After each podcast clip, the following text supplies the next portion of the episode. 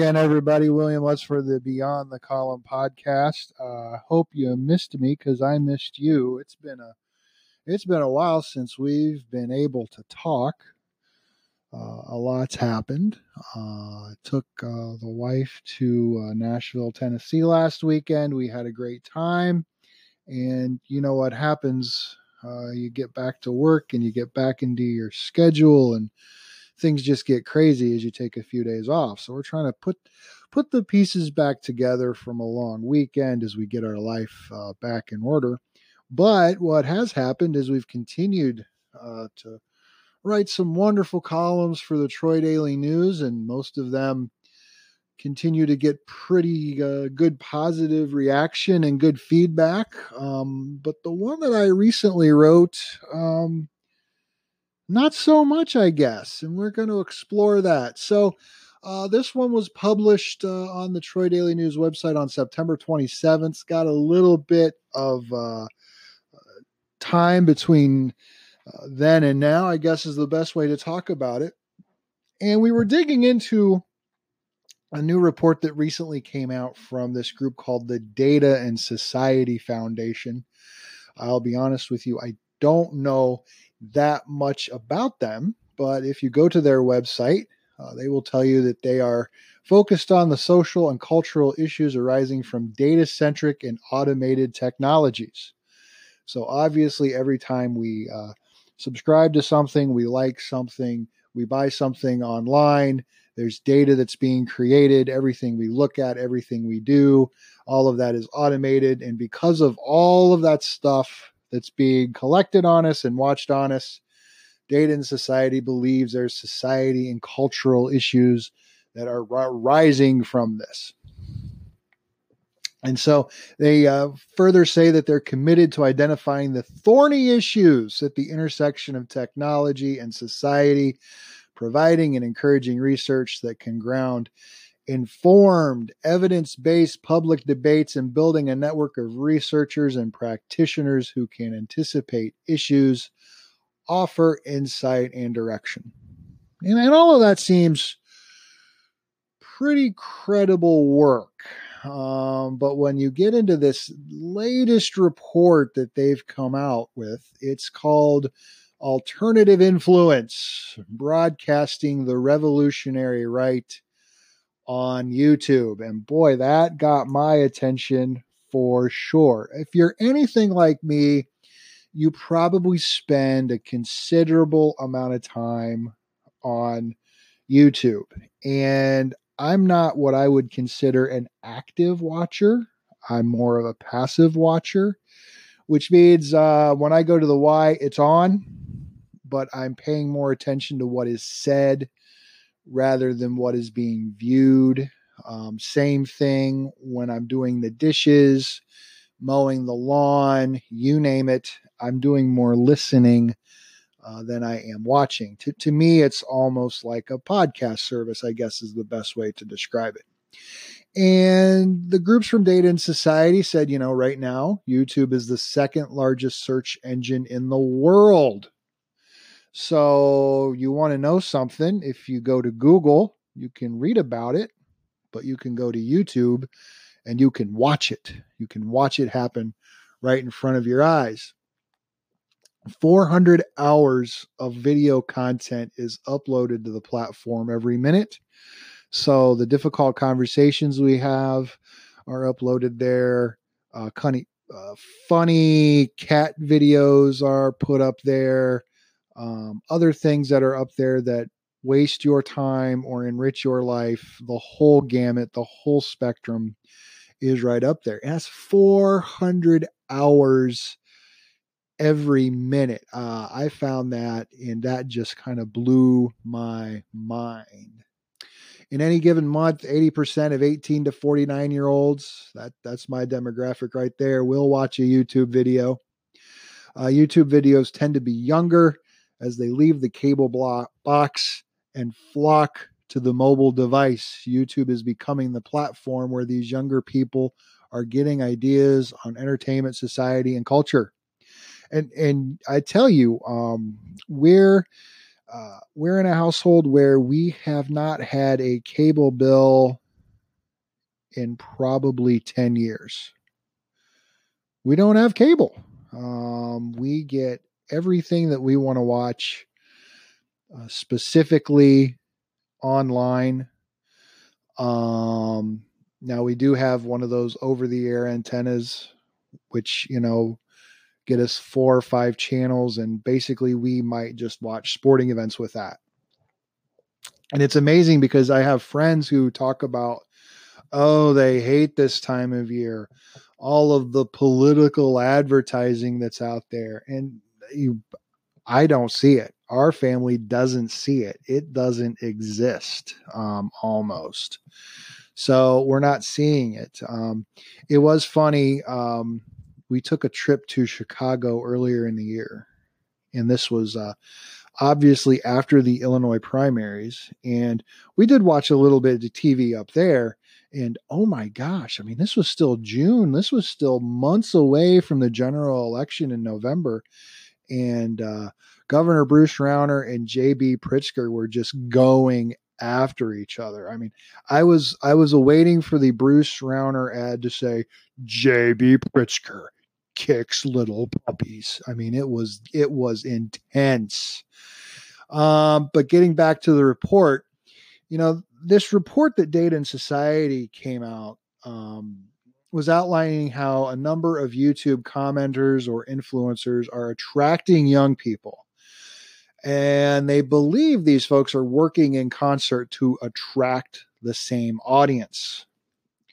The report concluded that social networking between influencers make it easy for audience members to be incrementally exposed to and come to trust ever more extremist positions.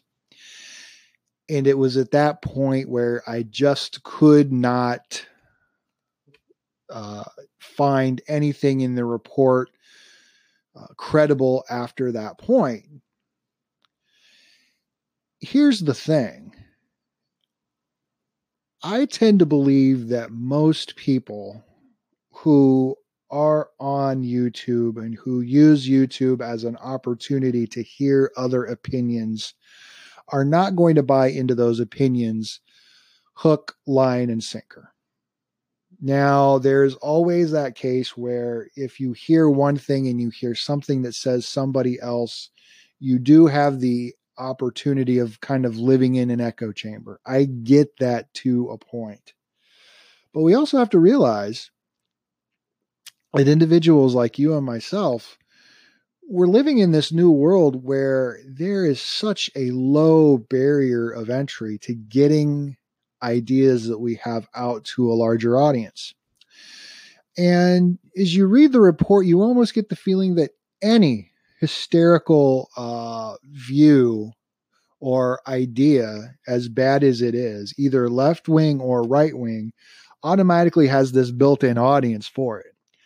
And I think anybody that does any type of creative work um, on YouTube would uh, vehemently disagree that the audience is already out there. Those folks have to work darn hard uh, to get an audience to come to them to talk about the things that they want to talk about. Um, bad ideas just don't automatically find a home on YouTube. And this does not necessarily become uh, the downfall of Western civilization. I believe it was C.S. Lewis who said, uh, Men don't have ideas, ideas have men. And I think that's a very important thing to think about because when we have these when these ideas have us you know and we promote these ideas we're not coming up with anything ne- very uh, unique or creative or things that haven't been said before there's a resonance to all of the ideas that are out there that come back to us and we just kind of know what's happening we know how these things work out and it's through kind of that metacognition process that we all participate in that we know the difference between good ideas and bad ideas. And that's where reports like this from Data and Society get it all wrong. They tend to believe that if you believe X, you're automatically going to believe Y. And that's simply not the case. I don't believe that, and I hope you don't too. And I think most of the people that go to the trouble of putting together uh, YouTube content understand one basic thing. They understand that they have a responsibility to respect their audience. And what that means is that the they're not going to treat the audience like a bunch of idiots. I don't want to get too harsh, but they realize that if you've searched them out and you've found them, you probably have a mind that will think and you will have a brain that will create some thoughts. And all they're trying to do is to tap into some of those openings in your mind to say, This is what I believe. They're not trying to take over your mind, they're simply trying to just get in there. But then it's up to you as the listener to take a step back and say, hey, this is something that I agree with, or this is something that I don't agree with. It's pretty simple. And, and, and the more that you expose yourself to different ideas, the more you expose yourself to different concepts, the easier it is to find out for yourself what works and what doesn't. And you know, as you, you think about this, think about how on American college campuses today, we're creating environments with uh, with safe spaces. We're creating environments where things cannot be spoken. How do you expect students to effectively have the capability to critically think about things when they're not given all sides of an issue, when they're not given the ability to wrestle in their own mind how these things work and how they don't work. I don't understand that. In order for good to exist, there must be something bad. And if we can't name those things that are bad, everything then becomes bad. And so then there is no good. There needs to be the ability for us to clearly cut lines and to say, okay, this is a good idea and this is a bad idea. It's mm-hmm. that simple. And we can't understand what a bad idea is until we confront a bad idea we think about it a bad idea and we know why that idea is bad. And so these alternative influencers, some of them are good, some of them are bad. But the decision lies with us and it lies within a greater society as we continue to see what works and what doesn't work. The marketplace of ideas will let us know what succeeds but it will also, more importantly, let us know what will fail. And did we really need this report to point that out? Probably not. This is stuff that we kind of already know, but it's not such common knowledge because we have to understand that those people who called the shots on the stuff that we watched and the stuff that we listened to aren't calling the shots anymore. I mean, think about it if you wanted to uh, broadcast your voice even 50 60 years ago you needed to get on a radio station and there's a limited number of radio stations. Those radio stations can only transmit one second for every second. There's no way to kind of keep that information back. There was uh, no real ability to store that kind of information like voice. And so it was a very limited bandwidth that you had in order to get your word out. Now, with ideas and concepts like podcasting, anybody can say whatever they want, put that stuff up on a server, and that message can go forward in perpetuity at any time for any purpose to be heard by nearly anybody. The possibilities are limitless. You don't have to expend a lot of money for the uh, the equipment to do so. You don't have to sign a lease with a radio station. Uh, you don't have to do it at two in the morning. You can do it anytime you want, and it's accessible by anybody at any time. Same thing with YouTube. I mean, if if you wanted to do uh, something video wise, uh, you you'd have to have a, a, a, television studio or a movie studio, and and all of the uh, restrictions that go along with that in order to distribute your message to a large audience. Not easy. But technology's changed that. You know, you can now take your cell phone and make a YouTube video of whatever you want, and you can attract any audience you want uh, to do that. Things have really, really, really changed. It's kind of amazing. And so, what I'm beginning to see is that those people who called the shots in the past, they're no longer calling the shots now. And to them, that might be something that's very, very, very, very scary. And I get it. I get it. Um, because if if if you're now in an environment where you no longer get to ex, uh, extend the influence you once had, not only are you losing that influence, but you're not even sure who that influence is going to now. This isn't something where you get to hand the baton off to somebody else who you kind of know. Um, you have no idea what's going to happen from this point forward in terms of these messages getting out. And that's very important. And I think it's just going to show that right now the world is changing quicker and faster than even our oldest institutions know how to deal with it. Um, and even those old institutions like television and radio 30 years ago that was cutting edge technology so even technology is changing technology quite a bit so what do we do with all this what do we think about how do we do it at the end of the day you are responsible for what you consume